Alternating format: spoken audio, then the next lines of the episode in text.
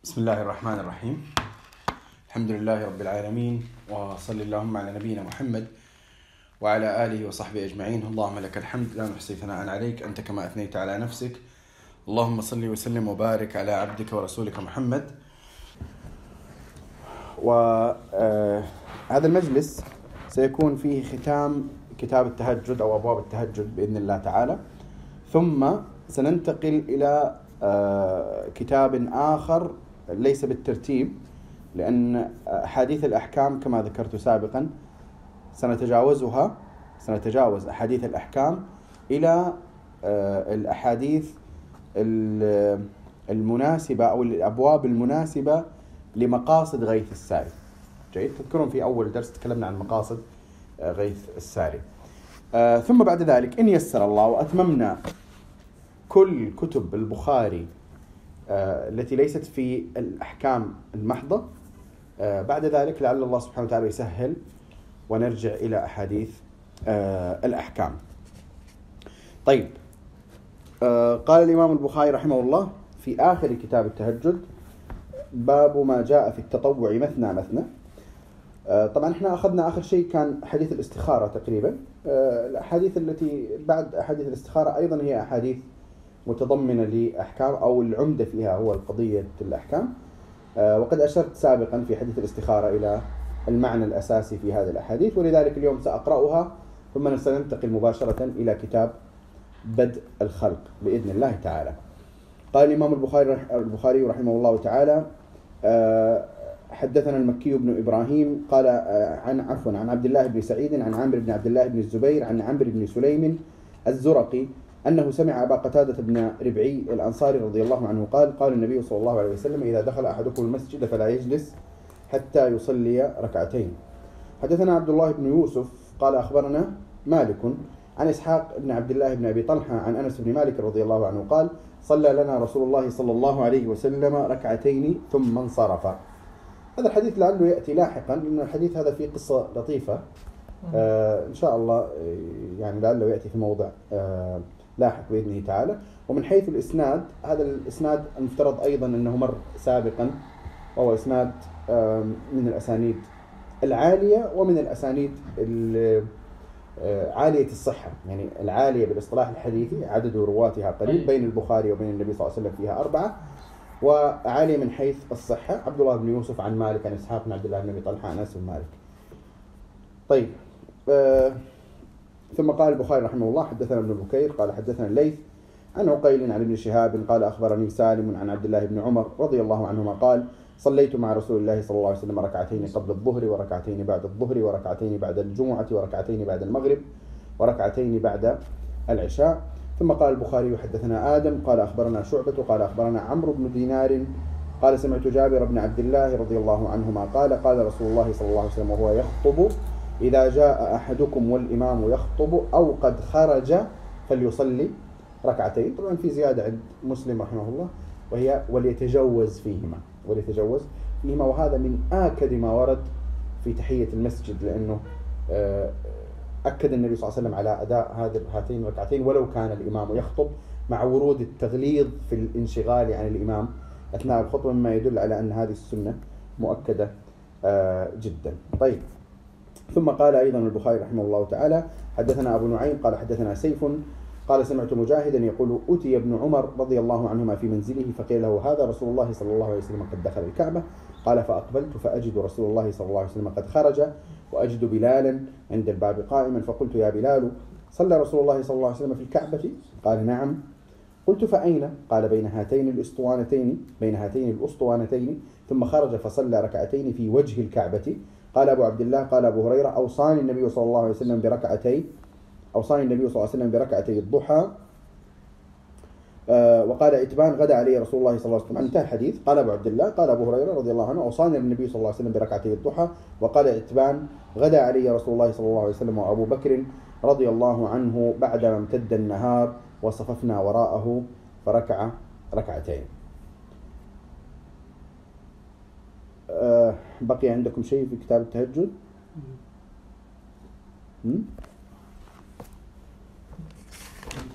آه، بقي شيء في كتاب التهجد؟ آه هنا تأتي ربما الأحاديث التي آه، قرأتها سابقا. كان في اختلاف نسخ لو تذكرون. كان هناك اختلاف نسخ اللي هي في الاضطجاع بعد ركعتي الفجر. تذكرون؟ كان ربما هي الآن عندكم الاضطجاع بعد ركعتي الفجر. إيه. طيب. طيب. يعني السنة طيب عموما آه، أنا سأمشي على النسخة التي لدي. هو- تنتهي هنا. ثم يأتي أبواب التطوع. أبواب التطوع. نفس الأحاديث. نفس الأحاديث. لكن هل هي ضمن باب جديد أو هي ضمن كتاب التهجد. جيد. فالنسخة المطبوعة لدي الأحاديث البقية اللي هي من لم يتطوع بعد المكتوبة التطوع بعد المكتوبة صلاة الضحى في السفر من لم يصلي الضحى وراءه؟ ها؟ باب صلاة الضحى في الحضر الركعتين قبل الظهر الصلاة قبل المغرب إلى آخره؟ هذه صلاة النوافل جماعة هذه كلها موجودة طبعا لكن أبواب التطوع عن رسول الله صلى الله عليه وسلم. أو أبواب التطوع. آه، لن لن أدخل فيها باعتبار هذه النسخة.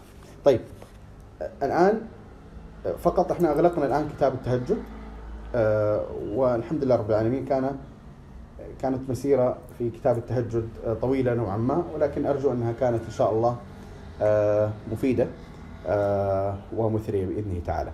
الآن سننتقل إلى كتاب جديد. طبعا أنا ماشي يعني لن آتي بكتاب ثم أعود إلى كتاب قبله. جيد؟ يعني سأتتبع الكتب المناسبة لمقاصد غيث الساري ولكن بالترتيب.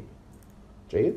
فتجاوزت كتب الأحكام الزكاة والحج والشهادات والبيوع والمساقاة وجزاء الصيد والجهاد والجزية وانتقلت إلى بدء الخليقة.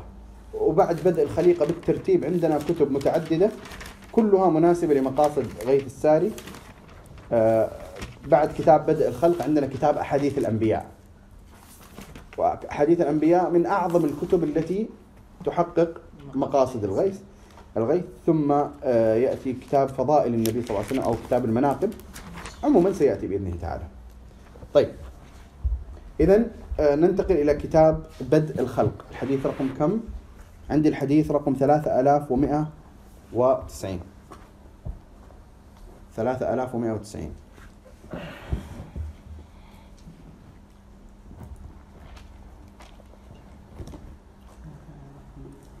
طيب. قال الإمام البخاري رحمه الله تعالى في كتاب بدء الخلق. باب ما جاء في قول الله تعالى وهو الذي يبدأ الخلق ثم يعيده وهو أهون عليه. وهو الذي يبدأ الخلق ثم يعيده وهو أهون عليه.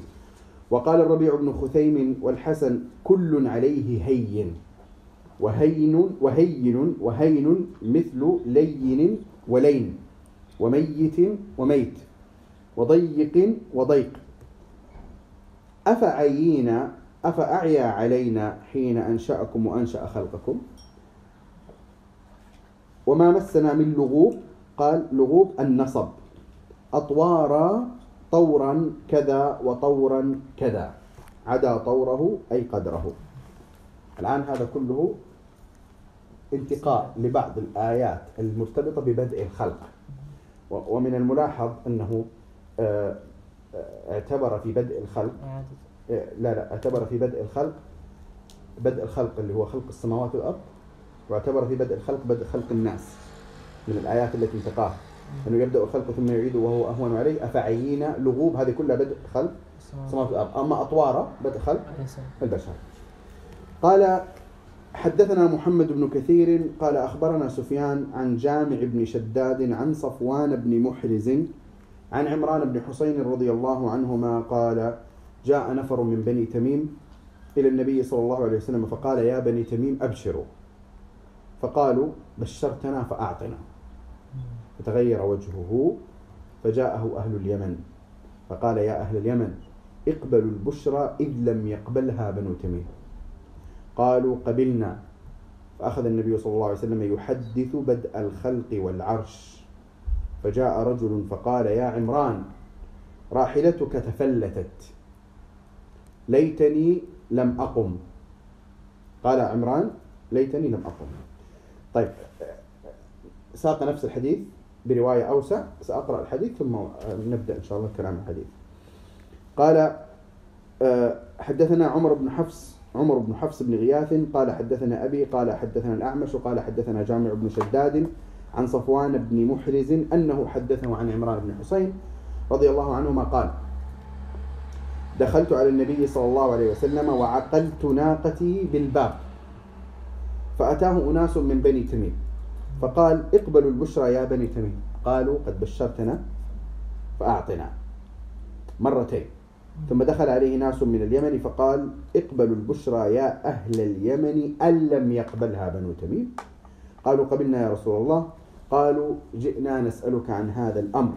قال كان الله ولم يكن شيء غيره وكان عرشه على الماء وكتب في الذكر كل شيء وخلق السماوات والأرض فنادى مناد ذهبت ناقتك يا ابن الحسين فانطلقت فإذا هي يقطع دونها السراب. فإذا هي يقطع دونها السراب فوالله لوددت أني كنت تركتها. والله لوددت أني كنت تركتها. الكلام على هذا الحديث من وجوه. الوجه الأول الصنعة الحديثية والإسنادية. آه، وما يتعلق بصنيع البخاري. آه، هل أولا الإمام البخاري رحمه الله تعالى آه، من الواضح أنه أو كما مر معنا سابقا صنيع الإمام البخاري أنه لا يكتفي بالأحاديث النبوية وإنما يأتي بالآيات القرآنية المعززة المؤكدة سواء المؤكدة لمعنى حديث بعينه أو المؤكدة لمعنى الباب وهذا مهم. مهم أن ندرك الفرق بين الأمرين أنه الإمام البخاري يأتي بآيات في بدايات الكتب بعض هذه الآيات موافق للأحاديث بعينها التي ساقها وبعضها موافق للمعنى العام للباب. جيد؟ وأنتم ترون أن ال ال الآيات التي ساقها البخاري هنا رحمه الله تعالى أقرب للمعنى العام للباب من الحديث هذا آه، بعينه. آه، ثانيا ثانيا فيما يتعلق بالإسناد هذا الإسناد من طريق صفوان بن محرز عن عمران بن حسين من حديث من حديث جامع شداد عن صفوان عن عمران. صفوان هذا وهو بصري آه، كان معروفا بالعبادة كان معروفا بالعبادة وكان مشهورا بالخشوع والبكاء فكان يوصف بأنه بكاء. كان يوصف بأنه بكاء. وهذا آه، كان كثيرا في السلف والمتقدمين والعلماء إنه هو طبعا محدث الآن هو محدث وثقة. والحكم عليه بأنه ثقة ليس لكونه عابدا ولا لكونه بكاء وإنما لكونه ضابطا متقنا بالإضافة إلى العدالة. ولكن مع ذلك كانت صفة التعبد آه، كثيرة في العلماء وكثيرة في المحدثين. وليست وليست حالة مفارقة وكأنه عندنا قسم محدثين وعندنا قسم عباد وعندنا قسم فقهاء وعندنا قسم كذا. نعم هناك اختلاف تخصصات ولكن حالة العبادة والظرف الحامل للعلم هذا كان أصلا. الوجه الثاني من الكلام عن الحديث هو في بيان بعض ما قد يشكل. أه، ربما أكثر شيء يحتاج إلى توضيح هو أه، ما معنى قول النبي صلى الله عليه وسلم أبشروا أو بشرتنا. إيه؟, إيه من العلماء من قال أنه بشرهم بشيء أخروي. إنه أبشروا يعني مثل ما قال مثل قول الله قول الله سبحانه وتعالى آه وإذا جاءك الذين يؤمنون بآياتنا فقل سلام عليكم. كتب ربكم على نفسه الرحمة أنه من عمل منكم سوءا بجهالة ثم تاب من بعده وأصلح فإنه غفور رحيم. هذا التبشير اللي هو دائما آه مثل ما أوصى النبي صلى الله عليه وسلم معاذا وأبا موسى بشرا ولا تنفرا. ها؟ فالنبي صلى الله عليه وسلم كان ينوع طريقة البشرى. أحيانا يبشر شخص بعينه أحيانا يبشر جماعة. أيوة أحيانا يبشر بشرى خاصة وأحيانا بشرى عامة. آه، فيبدو أنها والله أعلم في هذا السياق. فيبدو أنها في هذا السياق. وهم نقلوها من من البشرى الأخروية إلى البشرى الدنيوية إنه بشرتنا فأعطنا. بشرتنا فأعطنا. طيب. آه هذا من حيث التوضيح. آه طيب ننتقل للوجه الثالث. الوجه الثالث في الكلام على هذا الحديث الفوائد المنهجية والتربوية وما يتعلق بهدي النبي صلى الله عليه وسلم المستل أو المأخوذ من هذا الحديث. وكما تعلمون أن الوجه الثالث هو المقصود لذاته في غيث في غيث الساري وهو أصلا المعيار الذي بسببه اخترنا اخترت بعض الكتب دون الأخرى. الفائدة الأولى. الفائدة الأولى. آه، هي في بساطة وسهولة الحياة النبوية. بساطة وسهولة الحياة النبوية. وأنها حياة غير متكلفة. ولا تحتاج إلى إجراءات كثيرة حتى يتماس النبي صلى الله عليه وسلم مع الناس. وهذا مأخوذ من عدة ومن أكثر من أمر. الأمر الأول قول عمران بن حسين رضي الله تعالى عنه قال عقلت ناقتي بالباب. عقلت ناقتي بالباب. طيب؟ يعني واضح. وهذا ترى القضية ليست هي حتى قضية نفسية. جيد انه هو ترى ترى اي عادي مرتاح. الأمر سهل يعني. وجاي عند النبي صلى الله عليه وسلم مع الناقة حقته وربطها عند الباب. أمر سهل يعني. عقلت ناقتي بالباب. دخلت. هذا يذكرنا بحديث أنس تلك التي كانت آه، حصلت لها مصيبة وكانت تبكي عند القبر وقال النبي صلى الله عليه وسلم اتق الله واصبري. ما عرفت إنه النبي صلى الله عليه وسلم إليك عني قالت إليك عني. ما عرفت إنه النبي صلى الله عليه وسلم. فقيل هذا المصطفى صلى الله عليه وسلم فذهبت مباشرة إلى البيت. قال أنس فلم تجد عليه بوابا قال فلم تجد عليه بوابا هذا في البخاري. وهنا قال عمران أتيت إلى بيت النبي صلى الله عليه وسلم عقلت ناقتي بالباب ودخلت أنا مر يعني عارف إيه. و- وحتى يعني هذه القضية اللي هي دخل بنو هي دخل بنو تميم بعدين دخل أهل اليمن بعدين وفود تأتي ناس هكذا. طيب. أم، ال- الفائدة الثانية الفائدة الثانية. هي في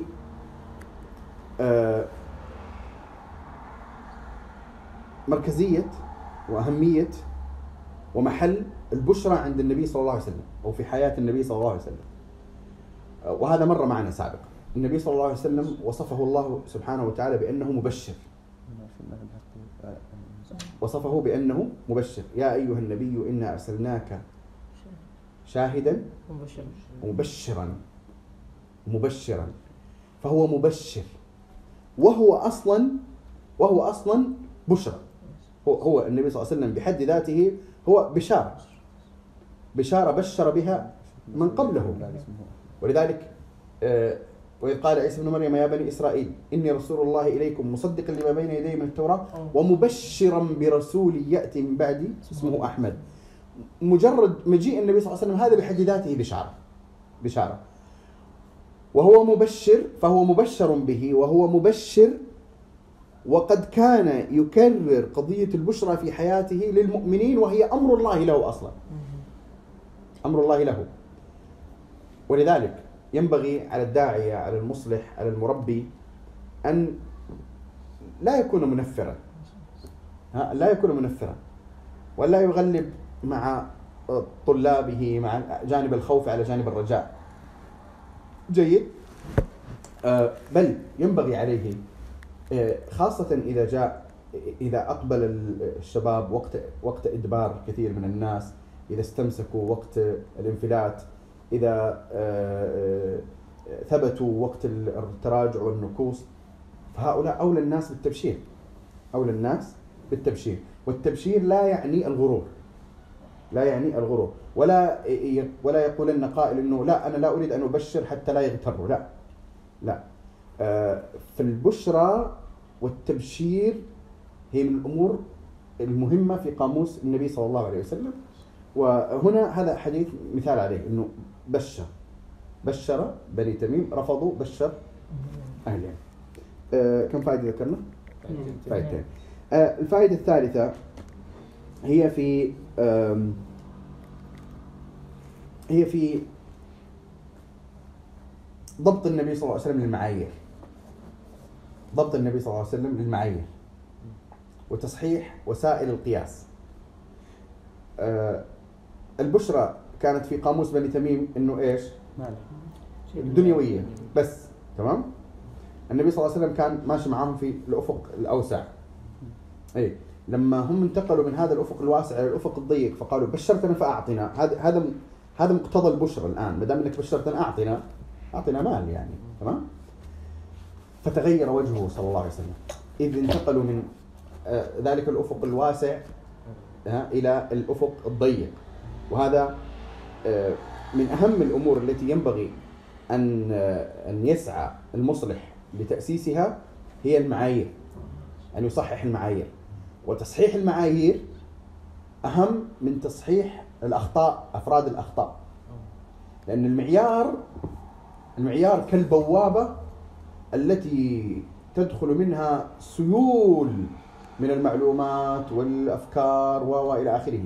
فإذا كان الباب آه، غير مضبوط أو فيه إشكال فإما أن تغلق إما أن تغلقه عن الحقائق والمعلومات الصحيحة أو أنك تفتحه أمام المعلومات الخاطئة.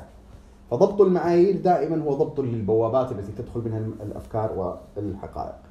آه، النبي صلى الله عليه وسلم كان يصحح المعايير دائما.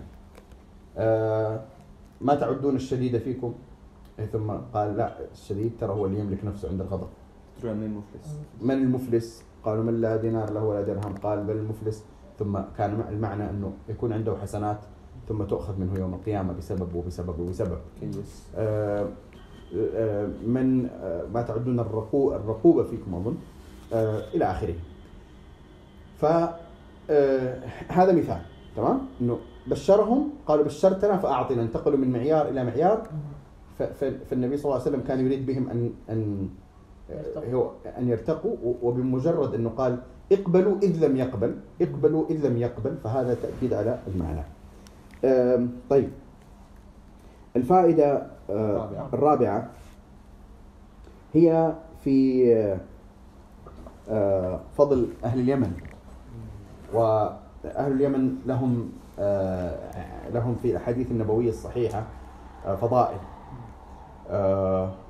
ومن ذلك كما جاء عن النبي صلى الله عليه وسلم في البخاري قال أتاكم أهل اليمن. أتاكم أهل اليمن هم أرق أفئدة وألين قلوبا. هم أرق أفئدة وألين قلوبا. الإيمان يمان والحكمة يمانية. ثم ذكر عكس ذلك قال لا إن القسوة وغلظ القلوب في الفدادين عند أصحاب الإبل أو أصحاب البقر وسيأتي إن شاء الله يأتي الحديث إن شاء الله. آه، وامتدح النبي صلى الله عليه وسلم آه، كان نقول أناسا من أيضا من أهل اليمن آه، سواء أناس بأعيانهم بأفراد أو قبائل معينة. فمثلا امتدح الأشعريين من أهل اليمن امتدح الأشعريين و نعم قوم أبي موسى. امتدح الأشعريين لما قال إن الأشعريين إذا أرملوا في الغزو ها؟ أو قل طعام عيالهم. أنا أجيب لكم الحديث. آه فقط نص الحديث. آه طيب. عندي مشكلة في الجهاز. هذا الشيخ طيب. نعم. إن الأشعريين إذا أرملوا في الغزو أو قل طعام عيالهم بالمدينة جمعوا ما كان عندهم في ثوب واحد ثم اقتسموا بينهم اقتسموه بينهم في إناء واحد بالسوية فهم مني وأنا منهم فهم مني وأنا منهم. هذا رواية لسه باقي رواية أخرى أيضا في الصحيح وفيها ذكر آه، صلاة الليل. قال إني لا أعرف آه، منازل الأشعريين من أصواتهم بالليل بالقرآن. أصحاب أصحاب آه، الصلاة بالليل. طيب.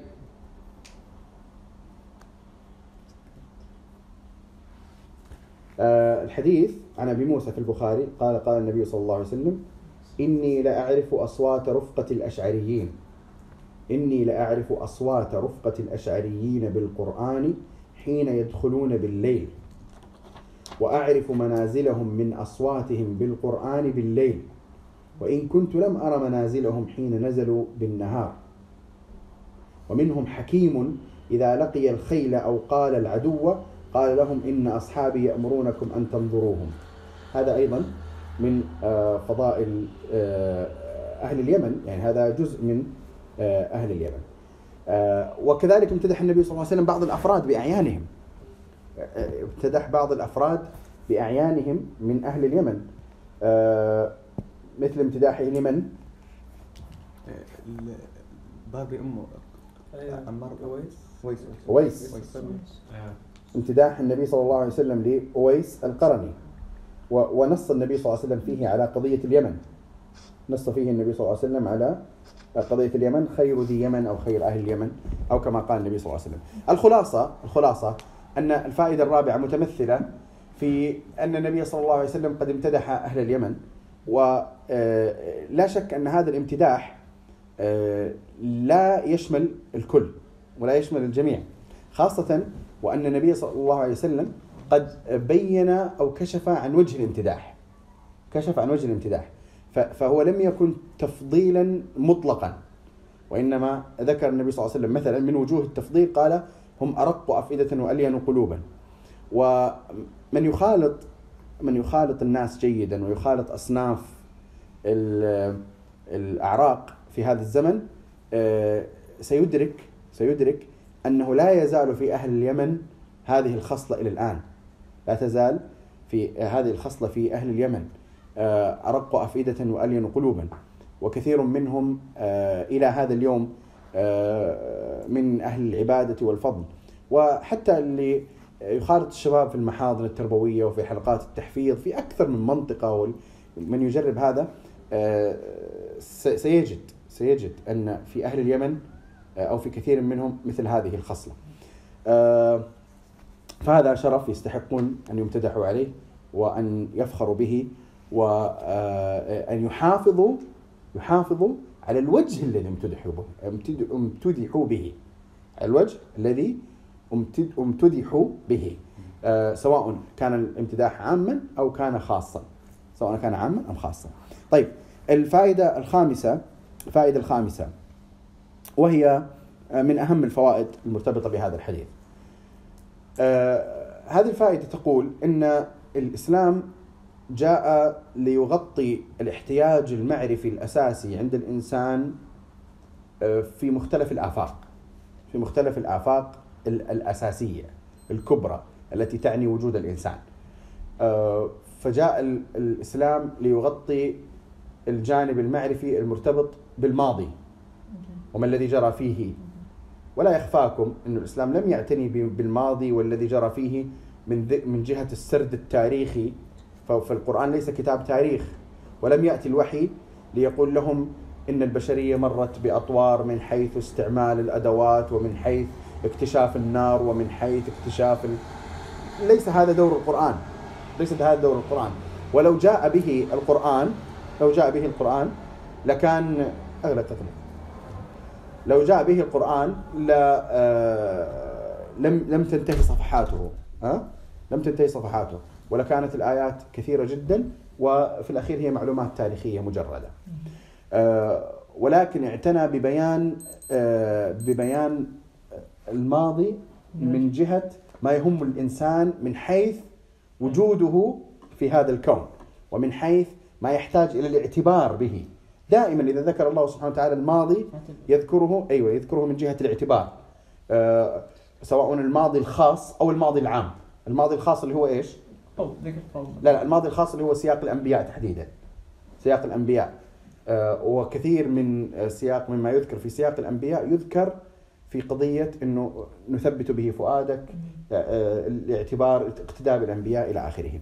طيب آه، الفائدة هي أنه ما المحاور المعرفية التي غطاها القرآن والتي غطاها الوحي محاور معرفية كثيرة ومتفاوتة و- و- وتشمل دوائر متسعة جدا وهي آفاق عظيمة يجب أن نمعير أن نمعير دائرة المعارف التي ينبغي الاعتناء بها على دائرة المعارف التي اعتنى بها الوحي جيد؟ يجب علينا أن نمعير دائرة المعارف التي دائرة المعارف التي ينبغي الاعتناء بها على دائرة المعارف التي اعتنى بها القرآن. والدائرة لا تعني نفس المعلومات. جيد؟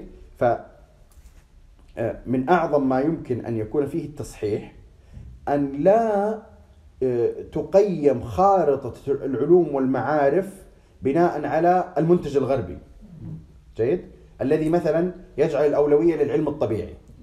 حتى أنه ينزع صفة العلم عن غير العلم الطبيعي أو عما لا عما لا يكون فيه آه، آه، العلم الطبيعي طبعا في بعض السياقات آه، فإعادة ترتيب الأولويات هم أعادوا ترتيب الأولويات بناء على منطقهم. جيد؟ وهذا مرتبط عندهم بقضية الكون المغلق. الكون المغلق إنه الكون هذا عبارة عن دائرة مغلقة صندوق مغلق. فما يستحق أن يكون علما هو ما يشتغل في هذا الصندوق المغلق بالأدوات المتعلقة بهذا الصندوق المغلق. طيب آه، فبقدر ما تكتشف من أدوات وبقدر ما تغوص في معارف ومكتشفات مرتبطة بهذا الصندوق فأنت عالم. جيد؟ ثم بعد ذلك هل استعملته بشكل صحيح؟ هل حكمت فيه القيم والأخلاق؟ هل هذا متفق مع تعريف الإنسان؟ هل هذا متفق مع متفق مع غايته من الوجود؟ هذا لا يعني. هذا لا يعني. أهم شيء تخترع. أهم شيء تكتشف. لا بعض المكتشفات تقدر تقول لهم فليتك ثم ليتك ما اكتشفته. ليتك ثم ليتك ما اكتشفته تمام؟ وربط القضية بإنه بقدر ما تكتشف بقدر ما أنت عالم. لا ليس بقدر ما تكتشف بقدر ما أنت عالم. ليس بقدر ما تكتشف بقدر ما أنت عالم. آه، وإنما بقدر ما تتفق أو توافق الحقائق التي تتفق مع تعريفك تعريف وجودك في هذا الكون. مع بطاقتك التعريفية كإنسان. من أنت؟ ولماذا؟ وإلى أين؟ من أنت ولماذا؟ وإلى أين؟ فما يكون من العلوم مساعدا في تعزيز هذه الهوية البشرية التي أصلا ما وجدت إلا لتحقيقها؟ فهو الذي يستحق أن يكون علما. أولى من ما يعين الإنسان على العيش. ها؟ ما يعين الإنسان على العيش. جيد؟ يعني الآن مثلا الآن مثلا فكرة الاحتفال برأس السنة مثلا. طيب؟ إيش الفكرة؟ إيش إيش إيش المعنى في الموضوع؟ تمام؟ طيب أنا عشت الآن سنة جديدة. طيب كيفك أنا عشت سنة جديدة فكان ما يعني إيش الفكرة؟ ما المعنى الإضافي الذي يستحق أنه أنا أحتفل لاجله أني عشت سنة جديدة. بمعنى أنه هل المعيار مجرد أنه لا يزال في عمري بقية؟ هل المعيار أنه أنا لا ازال أعيش؟ جيد؟ المفترض أن لا يكون هو هذا المعيار الأساسي الذي يفرح لأجله الإنسان. جيد؟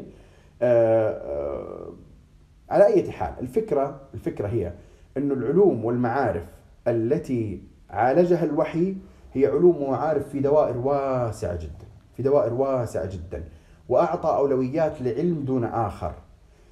فبناء على ذلك ينبغي أن تمعير العلوم من حيث أهميتها من حيث من حيث تقديمها من حيث ما ينبغي الاشتغال به بناء على أولويتها الوحي في الوحي بناء على أولويتها في الوحي.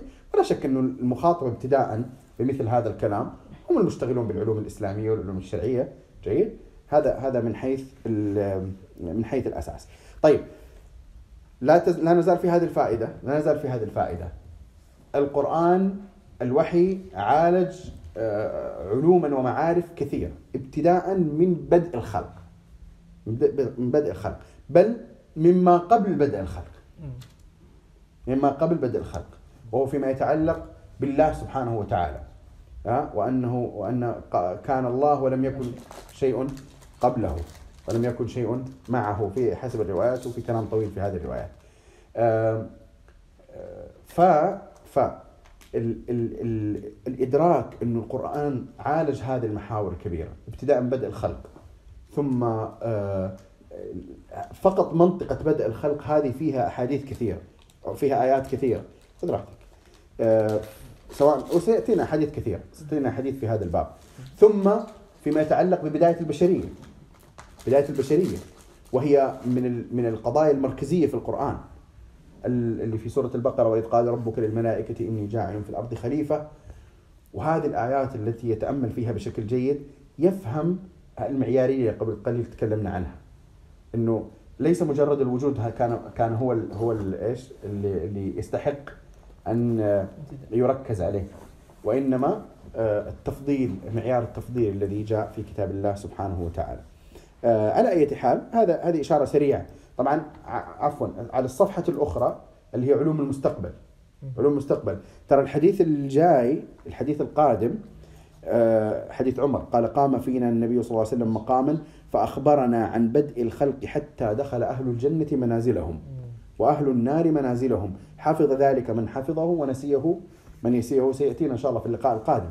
إيه إنه آه، غطى ال- ال- الوحي غطى المنطقة السابقة والمنطقة القادمة. تمام؟ وجعلك جعلك أو يريد منك الوحي أن تصهر علومك ومعارفك فيما يتواءم مع هذه الحقائق. فيما يتواءم مع هذه الحقائق ولا يتعارض معها. ولا يتعارض معها. سواء حتى لو كانت علوم دنيوية. جيد؟ بل قد يمتدح الإنسان أصلا على بعض العلوم ال- ال- ال- ال- والمعارف المرتبطة بمعيشة الإنسان وإلى آخره. لكن طالما أنها لا تتعارض مع هذا الظرف ال- ال- العظيم. آه هذا كلام مختز مختصر ومختزل لا يفي بالغرض لكن هي فقط إشارة في أحاديث بدء الخلق أنه ترى هناك بوابات وأن من أعظم الظلم للإنسان أن تغلق أمامه بوابة الغيب. من أعظم الظلم للإنسان أن تغلق أم- أمامه بوابة الغيب. وهذا ما حرم منه كثير من البشر في هذا الزمن. أغلقوا أمامهم بوابة الغيب جيد ولم يؤمنوا إلا بما هو محسوس فصارت معارفهم ضامرة. والبوابات التي تدخل لهم المعارف بوابات قليلة جدا جدا جدا.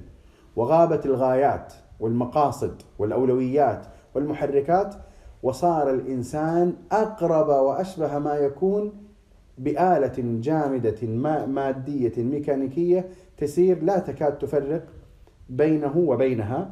حتى قال من قال منهم إن وظيفة الإنسان الأساسية في الوجود هي حمل الجينات لمن بعده. حمل الجينات والتي وقيل هذا طبعا يعني انه إنه وظيفتك الأساسية. لا أحيانا ترى حتى في بعض المتأثرين في السياق الاسلامي يقول لك إنه هو مدري إيش وحافظ وحافظ كذا حتى تنقل جيناتك للي بعدك. فاهم إنه؟ إيه.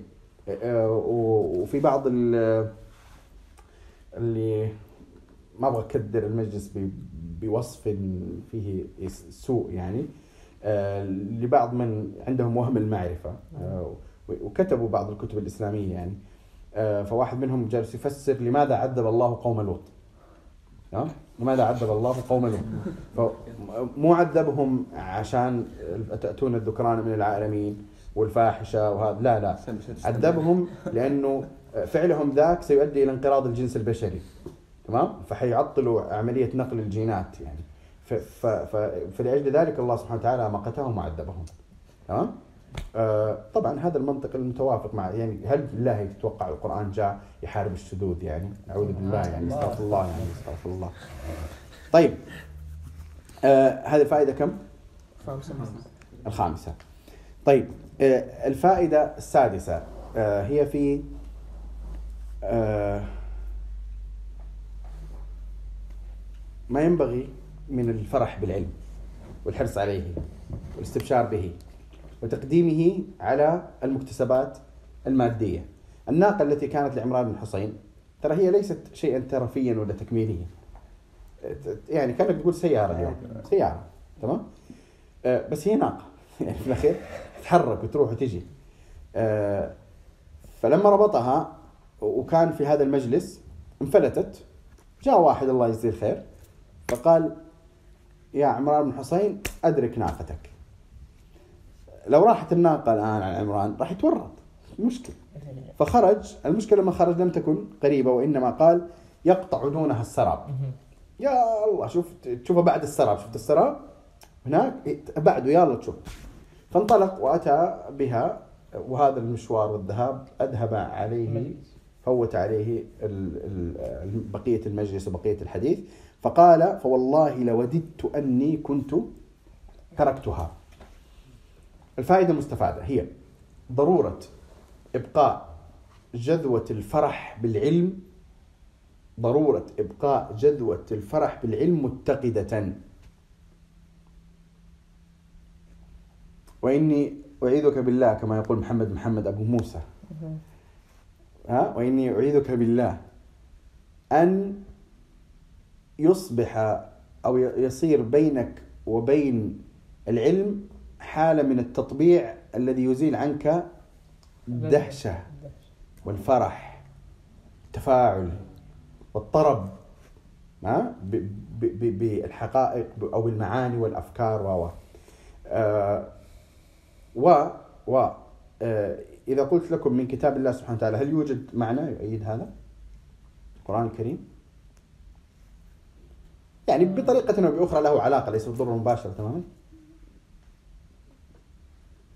من بعد بعد ما جاهم ولا لا؟ سوى فرق ما لهم يعني فتح من عنده فزادهم إيمانا قل بفضل الله وبرحمته فبذلك فليفرحوا. ها؟ فبذلك فليفرحوا جيد. بس في أوضح. في أوضح.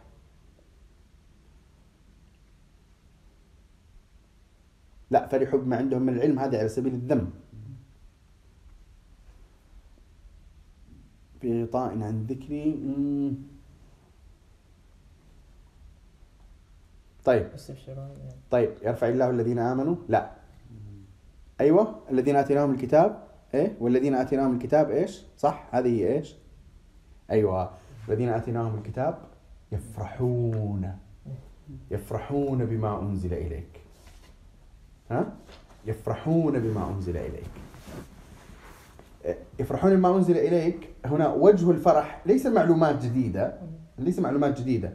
وإنما آه تذكرك بحالة الدهشة والفرح وال- والاستيقاظ وال- والاعتبار والامتلاء الذي شعر به نفر من الجن حين استمعوا القرآن. وإذ صرفنا إليك نفرا من الجن من الجن يستمعون القرآن. فلما سمعوه قالوا أنصتوا. أنصتوا. أنصتوا هذه ترى مو حقة عدم الإزعاج. مو حقة عدم الإزعاج. تمام؟ أنت عادة عادة أنت جالس مثلا الصوت يكون في صوت أحيانا لا لا تعبأ به ال- الشيء الذي تتفاعل معه أنت الآن ليس لم يلامس شغاف قلبك ويسيطر على كيانك. جيد؟ فالأصوات المحيطة لا تسبب لك اشكالا. تمام؟ أما إذا تفاعلت مع شيء بكامل كيانك وبقلبك فجاء أدنى شيء يمكن أن يشتت. تقول أس- أس- أس- انزعاج. أسكت أسكت. دقيقة دقيقة خلينا نسمع. تمام؟ هي ليس مجرد السماع موجات صوتية. لا لا أنت أنت جالس أنت كل شيء فيك صار أذنا. تمام؟ فلما سمعوه قالوا أنصتوا. وربما كانوا أصلا منصتين بس أنصتوا إنه فلما قضي ولوا إلى قومهم منذرين. قالوا يا قومنا إنا سمعنا كتابا أنزل من بعد موسى مصدقا لما بين يديه يهدي إلى الحق وإلى طريق مستقيم. يا قومنا أجيبوا داعي الله وآمنوا به يغفر لكم من ذنوبكم ويجركم من عذاب أليم ومن لا يجب داعي الله فليس بمعجز إلى آخره تمام؟ قل أوحي إلي أنه استمع نفر من الجن. فقالوا إنا سمعنا قرآنا عجبا. هذه يؤيد المعنى ها؟ سمعنا قرآنا عجبا. يهدي إلى الرشد فآمنا به. ولن نشرك بربنا أحدا. إلى آخر الآيات اللي هي وأنا وأنا لما سمعنا الهدى آمنا به. النظر. وأن إلى آخره. آه، لا بد من إبقاء جذو جذوة الفرح بالعلم متقدا. ها؟ طيب. وهنا فائدة مهمة آه، من الجيد أن تسجل وهي متعلقة بالفرح بالعلم وهي أن الفرح بالعلم على مراتب. الفرح بالعلم على مراتب. أعلاها أعلاها وأعظمها الفرح به من جهة كونه حقا. وموافقا لطريق الآخرة وموصلا إلى الله سبحانه وتعالى. هذا هذا هذا أعظم منزع يمكن أن يفرح به الإنسان. فيدخل في ذلك مثلا الفرح بوجه بالوقوف على وجه متعلق بآية تتحدث عن رحمة الله وكرمه ومغفرة الذنوب. الفرح هنا ليس مثلا في تركيب بياني معين إنما الفرح هنا إنه الله والله اس- اسمع شوف كيف رحمة الله يضحك فيه ربنا مثل يضحك ربنا يعني يا الله الله أكبر. هذا هذا أعلى مرتبة من الفرح بالعلم يجب أن تبقى متقدة ها؟ وهي من أكثر المرا المراتب في العلم التي يحدث فيها الانحسار والجفاف. يحدث فيها انحسار وجفاف. آه، المراتب التي دونها أحيانا تبقى متقدة عند الإنسان اللي هي إيش؟ المرتبة الثانية خ- خلينا خلينا نعتبرها قسمين يعني خلينا نعتبرها قسمين. آه، بدون تفاصيل ولا التفاصيل تقدر تقسمها مراتب دقيقة بس. القسم الثاني أو المرتبة الثانية اللي هي الفرح آه، بالظرف الحامل للعلم وبأبوابه المكملة وبمنطقه البياني والبرهاني وإلى آخره. تمام؟ اللي هي طبعا إذا بنقسمها مراتب فهي مراتب يعني مثلا ملح العلم تجي مرتبة دنيا بعد هذه. لأنه في فرح بأشياء أساسية في اللغة والخطاب عظيم مهم جيد وفي أشياء الفرح ببعض الملح والتكميلات بس لا ما يهمنا التفصيل الآن. خلينا قسمين. طيب القسم الأول الفرح بالعلم من جهة كونه من جهة كونه حقيقة موصلة إلى الجنة موصلة إلى الله سبحانه وتعالى موصلة إلى النجاة من النار. واضح؟ وهذا الوجه هو الذي نزلت فيه الآية. والذين آتيناهم الكتاب يفرحون بما أنزل إليك. لماذا؟ من يأتي لي بشاهد يوضح هذا المعنى من شو الشاهد إنه الوجه الذي فرحوا به بس ليس بالضرورة الآية الأخرى تكون فرح. الوجه الذي فرحوا به هو هذا الوجه المرتبة الأولى. يهدي إلى الرشد فعلا. غير قلناها هذه. لا في آية أوضح منها. أعطني مصحف. ما في مصحف؟ ما بقول السورة عشان تعرفوها طيب ها؟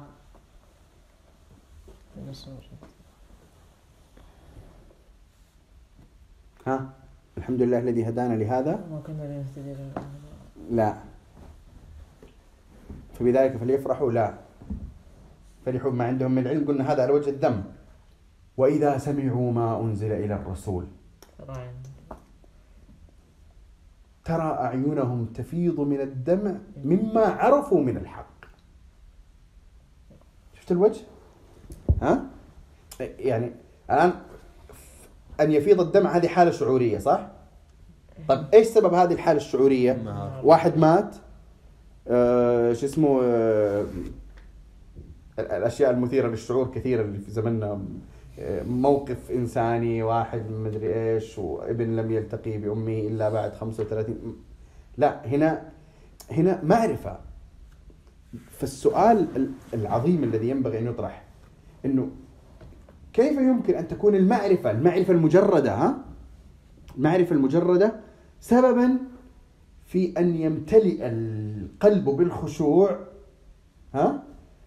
وي ويتعاظم هذا الامتلاء حتى يجعل العين تفيض بالدمع. ودائما عندي التعبير تعبير القرآن أو ذكر القرآن لكلمة تفيض ها أعلى من كلمة إنه دمعت عينه أو تدمع عينه. لأنه تدمع عينه تدمع عينه تمام تدمع. بس لما يقول تفيض بالدمع تستشف كذا من ورائها أو يمكن أن- أن تأخذ تقتبس من من وحيها. إنه في حالة امتلاء تمام؟ جعلت الدمع يفيض. ها؟ إيش اللي في سورة التوبة؟ في سورة التوبة؟ بس هذه غير هذه مو معرفة هذه حسرة. دوت ما ما راحوا على الحق. إيه. إيش؟ آه، آه، اي إذا ما اتوك لتحملهم إذا ما. اتوك لتحملهم قلت لا اجد ما احملكم عليه تولوا اعينهم تفيض من الدم تفيض من الدمع. ها؟ إيه، تولوا وعينهم تفيض من الدمع. انت تخيل الحالة تخيل الحالة ها؟ ما تتخيل إنه تولوا وعينهم تفيض من الدمع إنه هي حالة صراخ ولا بكاء ولا دمعه نزلت كذا. لا هي حالة معبرة عن امتلاء النفس بالحسرة ها؟ تمتلئ النفس بالحسرة؟ حتى ترى أن هذه الحسرة ترتفع فتجبر العين على أن تفيض. ها؟ وليس وليس الدمع الذي فاض ونزل إلا انعكاس فقط. انعكاس. أحيانا تنزل الدمعة ولكنها تكون تأثر شعوري خفيف. تمام؟ موقف كذا سريع آه، رآه الإنسان آم، شيء. لا. وهذا يشبه أيضا قول النبي صلى الله عليه وسلم في السبعه الذين يظلهم الله في ظل في ظله قال ورجل ذكر الله خاليا ففاضت عيناه. ذكر الله خاليا فاضت عيناه ترى هذه ما تجي كذا. جيد؟ يعني ما تجي أقصد إنه غير أنت لاحظ أحيانا أنت زي ما قلت لكم موقف مؤثر ترى أن نوع الدمع الذي ينزل سطحي. ها؟ سطحي. وكأنه هو تفاعل سريع بين الشعور والدمع. لكن حالة الخشوع تشعر أن الكيان يمتلئ يمتلئ يمتلئ. ذكر الله خاليا ذكر الله خاليا وهو مستحضر يستحضر عظمته ويستحضر التقصير ويستحضر ويستحضر ويغوص في المعاني ها؟ في في- فيتكون يتكون ويتعا يتكون اولا هذا هذا الانفعال ويتعاظم ويتعاظم ويتعاظم فلا تكون الدمعة التي تفيض إلا انعكاسا. انعكاسا لهذا لهذا الإيمان الذي امتلأ في النفس. واضح؟ آه، يف... إيش الآية اللي قلناها في سورة المائدة؟ وإذا سمعوا ما أنزل إلى الرسول ترى أعينهم تفيض من الدمع مما عرفوا من الحق. الآن زي ما قلنا ما في موقف شعوري. ما في موقف شعوري. وليست القضية إنها آيات الموعظة مثلا إنه مثلا إنسان تأثر من جهة إنه الموت الجنة النار. لا لا. لا. هذه معرفة معرفة مجردة وافقت القلب وإدراكه للحقائق فجاءت في المحل الذي يقول يا الله هذا هو. فكانت النتيجة التفاعلية مع هذه المعرفة هي ليست دمعة وإنما امتلأ امتلاء الكيان الذي أدى إلى فيض الدمع فيض العين بالدمع. آه، وإذا سمعوا ما أنزل الرسول ترى أعينهم؟ تفيض كمان مو مو فاضت تفيض. است- يعني واضح إنه كان الدمع ينزل. تفيض من الدمع مما عرفوا من الحق بسبب معرفتهم. من إيش؟ من الحق. مو مما عرفوا مثلا من آه مثلا آه تقصيرهم ذنوبهم. هذا شيء آخر. لا مما عرفوا من الحق. يقولون ربنا آمنا فاكتبنا مع الشاهدين. إيش اللي بعدها؟ وما لنا نؤمن بالله. لا نؤمن بالله وما جاءنا من الحق ونطمع أن يدخلنا ربنا مع القوم صالح صالح طيب. إذا هذا الآن مأخوذ من آه كلام عمران بن حسين في إنه ليتني تركت الناقة. ليتني تركت الناقة فرحا وحرصا حرصا ثم فرحا بهذا العلم الذي كان يسمعه من النبي صلى الله عليه وسلم. طيب عمران بن حسين ليس غريبا عن النبي صلى الله عليه وسلم. سمع كثيرا منه ليس كذلك؟ لكن لم تزل الدهشة والفرح والحالة الشعورية متجددة لديه تجاه هذا العلم. بينما كان أناس في تلك المرحلة ممن لديهم معايير مختلفة آه، كانوا ربما يملوا من الكلام أو لا لا يحتفلوا به وفي نفس الحديث نفس الحديث إيش نفس الحديث؟ بشرنا فاطمة. بشرتنا فاعطنا يعني ح- حتى كأنه انه إنه يعني ما نبغى كلام زيادة كأنه يعني تمام؟ إنه خلاص أنت بشرتنا بس نحن نحن نبغى نبغى عطاء نبغى فلوس. نبغى مال. بشرتنا فاعطنا تمام؟ فالمحافظة على آه، شعور الدهشة والفرح وخاصة في المقام الأول. وهو المقام الذي يضمر كثيرا عند طلاب العلم. شباب هذا تنبيه مهم جدا. مهم تنبيه مهم جدا. عند طلاب العلم الشرعي كثيرا ما يضمر الفرح بالعلم في المقام الأول وهو الأعظم وهو الذي فاضت لأجله دموع أولئك الذين سمعوا ما أنزل على الرسول وهو الذي لأجله قال الجن أنصتوا وقالوا إن سمعنا قرانا عجبا. جيد؟ هذا كثيرا ما يحصل فيه ضمور. ليش يحصل فيه ضمور؟ صار معروف. صار معروفا. الله غفور رحيم. تمام الله غفور رحيم. عارفين. الله سبحانه وتعالى هذه أسماء وصفاته. تمام عرفناه. أنا طالب علم لي 20 سنة. يعني خلاص ما في معلومة جديدة عليه يعني. تمام؟ إلى آخره. بينما بينما تجد المرتبة الثانية اللي هي اكتشاف بيت له معنى جميل التقاط دلالة بلاغية في لفظة قرآنية منطق استدلالي جميل عندك هذا يظل أوه والله يا سلام شوف شوف بالله شوف العبارة هذه.